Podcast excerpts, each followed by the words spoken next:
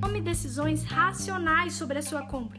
Mais uma vez, se você, por exemplo, quer comprar um celular, não tem problema nenhum você comprar um celular. Você coloca lá sua meta e aí você fala o quanto eu tenho que guardar por mês e onde eu vou deixar esse dinheiro para fazer eu, eu comprar um celular. Eu posso comprar à vista?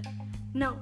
Então eu quero, eu não vou parcelar, porque se eu parcelar, eu vou pagar taxa de juros. Então eu vou fazer o seguinte, eu vou guardar esse dinheiro, vou investindo lá esse dinheiro, deixando ele guardadinho, ele vai crescendo aos pouquinhos.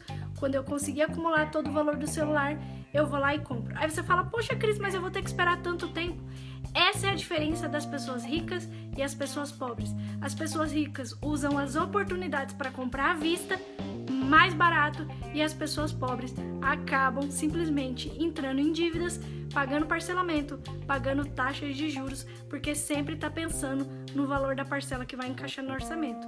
Essa é a diferença entre ricos e pobres, se você tem paciência ou se você não tem paciência e vai acabar entrando em dívidas de uma maneira ou de outra.